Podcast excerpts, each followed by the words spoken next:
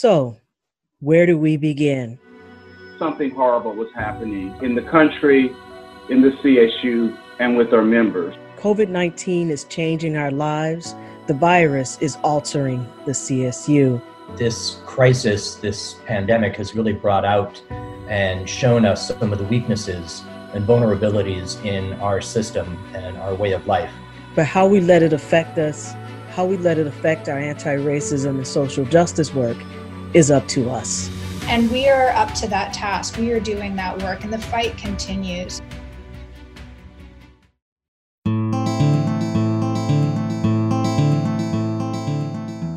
Hello, and welcome to Radio Free CSU, the official podcast of the California Faculty Association. I'm your host, Audrena Redmond. Friends, let me take you back to a simpler time not that long ago. It was January 1, 2020. COVID 19 wasn't yet a reality. It wasn't embedded in our lexicon, at least not for most of us, anyway. It was a new year, a fresh start, another year to grow our anti racism and social justice advocacy, a year to prepare and begin our bargaining battle, a year to unite as one union. Then the full reality of COVID 19 hit. The coronavirus was real. Thousands of lives lost, social distancing, an economic downturn, 17 plus million Americans on unemployment. And for those of us in the CSU, huge changes in how we're teaching, learning, and organizing. Our lives have been turned upside down in the past several weeks. Over the next few months, we will be examining the ways in which the reality of COVID 19 has necessitated faculty and student adaptation to changes in teaching and learning. The ways in which vulnerable CSU populations are affected, what's happening with our bargaining, checking in with our educational partners, and of course, preparing for the fall. In this episode, we take you to what COVID 19 has meant for CFA, our members, and the CSU. I'm joined today by CFA President Charles Toombs, CFA Vice President Kevin Wehr, and CFA Associate Vice President for Lectures Megan O'Donnell. Thank you all for being here. Charles, let's start with you. Take us back to three weeks ago when the CSU response to COVID 19 was to move immediately toward virtual modalities and away from in class teaching. What was the focused work of CFA at that time? And with the call from the Chancellor's office, what became CFA's immediate responsibility to our membership? It was on Sunday, March 8th, that uh, CSU Vice Chancellor Evelyn Nazario uh, wanted a call with me, uh, Kevin Wehr, and Kathy Sheffield, uh, our Director of Representation and Bargaining. And during that call, uh, we were informed that the move was going to be to go virtual. We, of course, had a lot of questions about what virtual meant. And I think on that first call, uh, the CSU administration was not quite clear on what it meant uh, either. Mm-hmm. Uh, the next day, we normally have a Monday morning planning call every week with CFA leaders, member leaders, and staff. On that call, we knew that we had to immediately change how we were communicating with each other as leaders, but also with our members. Uh, and we decided immediately that our calls would have to be every day. And as things escalated so quickly after that first call, uh, events were just changing. Sometimes it seemed by the hour. Our immediate concern really was for the well being of our members and our students. So we were concerned about the health and safety of our members uh, we knew there would be a lot of questions they would have. So we were trying to uh, make sure that we were communicating to all faculty in that way. my first reaction is that something horrible was happening uh, in the country, in the CSU, and with our members. Uh, so it's a lot of uncertainty that was occurring. And I knew that our leadership team, again, our member leaders and our staff, that we had to be on top of all the events as they were unfolding. A lot going on. Uh, Kevin, yeah. You know, even with infections in California, the, the change came slowly for our faculty. It started out as updates every few days, which is what Charles was saying. Um, in March, that it was like that.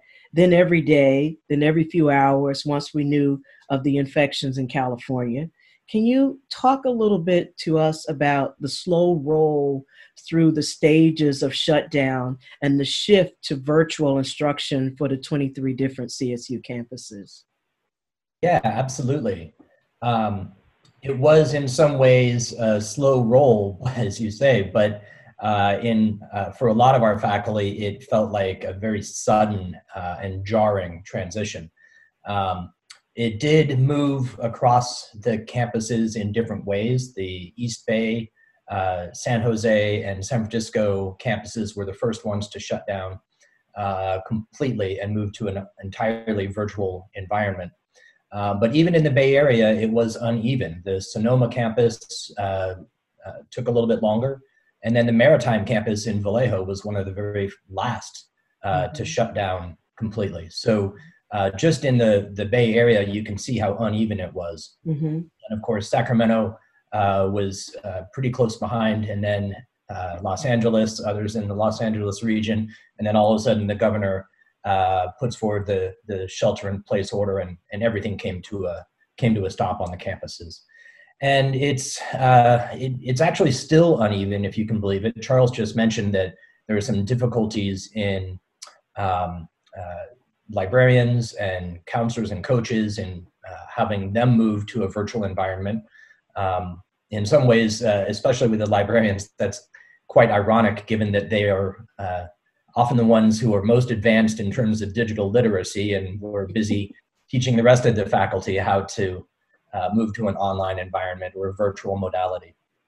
Um, so the libraries uh, eventually were uh, shut down. Um, and uh, yet we still have some counselors that are still going to campus on a rotating basis to meet one-on-one with uh, students who are who many of them re- remain on campus in the dorms uh, because they have nowhere else to go mm-hmm. Um, this crisis this pandemic has really brought out and shown us some of the weaknesses and vulnerabilities in our system and our way of life um, and it's really put a, a quite a fine point on uh, housing insecurity and food insecurity uh, amongst uh, members of the CSU community writ large. Uh, mm-hmm. so we see students who don't have access to technology and uh, real challenges to moving to a virtual modality of instruction when uh, they don't have internet at home. And maybe they need to use you know, a, a hotspot that some campuses have been lending out or laptops that some campuses have been lending out. And this is as true for our faculty as it is for our students. We have a lot of faculty, uh, particularly uh, uh, low time based or part time lecturers uh, who don't have access to uh, laptops themselves. Um, so there was a, a, mad scramble on many of our campuses to provide as many uh, laptop loaners to students and faculty as possible. Um, but of course, it was impossible to cover all of the gaps. You know, Megan, given what Charles said and what Kevin just said and started to touch on in terms of the vulnerable populations in this CSU, I'm wondering how our most vulnerable faculty, uh, the CSU lecturers who actually make up 60% of those who are teaching in the CSU, how are they feeling? What what messages are you getting from people? What have been their anxieties and worries expressed to you? As Kevin kind of mentioned, the moment the shelter in place rules went into effect, um, it wasn't just our vulnerable students, but a lot of our faculty who it became very clear were not equipped with the necessary resources and tools mm-hmm. to successfully, you know, move things to virtual modalities. Um, so a lot of faculty were panicked around not having internet at home. Um, some of our faculty live in rural parts of the state where the internet is terrible and, and they can't do very much without things crashing. Um, we even had some faculty that first week of virtual instruction teaching their classes in their cars outside of Starbucks because that was the only way they could get access to strong enough Wi Fi to run a Zoom um, class online. So, um, you know, I think at the campus level in particular, our leaders have been really amazing to responding to those anxieties and those real concerns um, fighting for things like Wi Fi hotspots for faculty, making sure that they have access to quality computers where they can do this work. Um, and then making sure that they are not being unduly punished um, for what these courses actually look like. You know, when you only have four days to transition courses to an entirely different modality than what you were prepared for, faculty were really concerned around how that would impact things like student evaluations or performance evaluations. Um, and for contingent faculty, those evaluations really have a huge impact in things like promotion and personnel decision. I don't think a lot of people realize, like you said, how much of our curriculum in the CSU is taught by contingent faculty. Um, I think for general education, it's close to 80%. Um, and so we have some lecturers in particular who are trying to virtually teach, you know, upwards of four, five classes and manage in some cases childcare or homeschool for their own families at home. Um, for a lot of our faculty, they teach on multiple campuses. It's the only mm. way they can make a decent enough living to survive in the state of California. And so we do even have some lecturers who are trying to transition and teach seven classes online. I mean, it's it's really really a Herculean task that has been given to them, and overwhelmingly, I think they have faced it with unbelievable um, strength and resiliency. Um, but it is a huge concern and it's a huge challenge. Yeah, I, I, I have thought a lot about lectures and uh, managing that many classes and potentially managing that many classes between different CSU campuses who are moving at different paces with this virtual modality uh, and the and the many changes that keep coming even still there there are changes coming. But that that makes me wonder Kevin uh, if you could paint me a picture of life on the virtual campus. We're hearing a lot. Um, but it's uh, but it's coming in a in a really strange way, right? Because uh, you know now we're uh, zooming and using these different video chat platforms, and we're having phone conference calls, but we don't have that face to face interaction. So things are are really in many ways quite different. Um, we are such deeply social beings. Uh, you know, having this isolate in place uh, order can can be really difficult. It can be really stressful. Um, and of course, there's just a, a generalized anxiety, uh, which sometimes can can be even panic inducing. So there's a lot to balance. One of the things that we've been doing um, uh, on all of the campuses is making sure that we have the ability to uh, put a pause on the tenure clock so that people are not harmed uh, in the promotion process because of this. Um, and it's you know it's true for all the different areas. It's true in in the library the, you know the ncaa canceled all of the sporting events um, very prudently. They did that fairly early on. Um, so the you know the coaching duties have shifted. They're even having trouble of course doing recruiting because they can't travel to see uh, student athletes uh, perform. Uh, so things are changing um, pretty dramatically throughout the entire csu community uh, as we make these adjustments um, and you know, I think the most important thing to to hold on to, and this is something that uh, in our union we've been saying to one another, and that we've been communicating to our members and uh, uh, quite consistently, is that we need to focus on staying safe, staying healthy, being kind to one another, um, because those are the things that are going to battle the stress and panic uh, and the anxiety. Charles, you know, we in CFA are, we've come to think of ourselves as a strong social justice organization.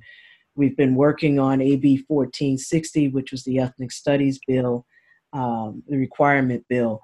Um, and then what felt like in the blink of an eye, that work halted at the state capitol because of the shutdown. Um, has COVID 19 changed how we are engaging in our anti racism and social justice work? Well, it has changed how we are doing it right now since we're doing it virtually. Um, what has not changed, though, is the central role that anti racism and social justice plays in the organization. Uh, as early as March 4th, CFA issued a statement in support of uh, Asian and Pacific Islander communities, and we have since issued additional uh, statements in support of those communities. Uh, we certainly know now uh, of the impact that COVID 19 is having on uh, many communities of color, particularly the African American community, Native American and indigenous populations in the United States. So, uh, COVID 19 actually just uh, assures us uh, that the work that we are doing in terms of anti racism and social justice is what we should be doing. Mm-hmm. Uh, Audrena, you mentioned our work on AB uh, 1460, the Ethnic Study Requirement Bill. And as you said, the uh, legislature, they're staying at home. Uh, at this point, the bill is where it was before they left, and that is it will come before the Senate. Uh, we don't know what the impact of that is going to be, uh, whether the governor will sign it even if it passes the Senate, but we will put our energies there.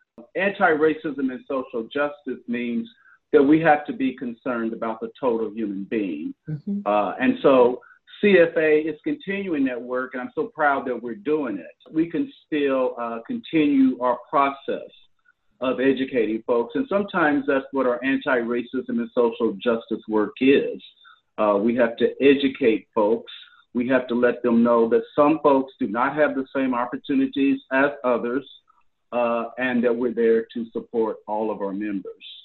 So our work continues, and uh, it actually makes us stronger. So, Megan, um, you know what's next what happens next where where are we in this whole thing can we say with any definition where we are you know i think that's a really good question um, I, I, think there's still a lot of growing concerns and uncertainty about what the future is going to hold um, there's a lot of anxiety as kevin mentioned around the future mm-hmm. um, around the csu budget around fall enrollment.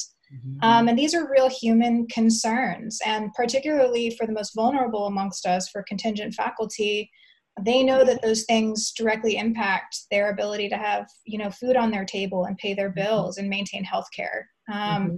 and so those are real concerns that our faculty are feeling but as kevin mentioned you know cfa's path forward is by fighting for our faculty based on the information that we have, good information, not rumors and speculation.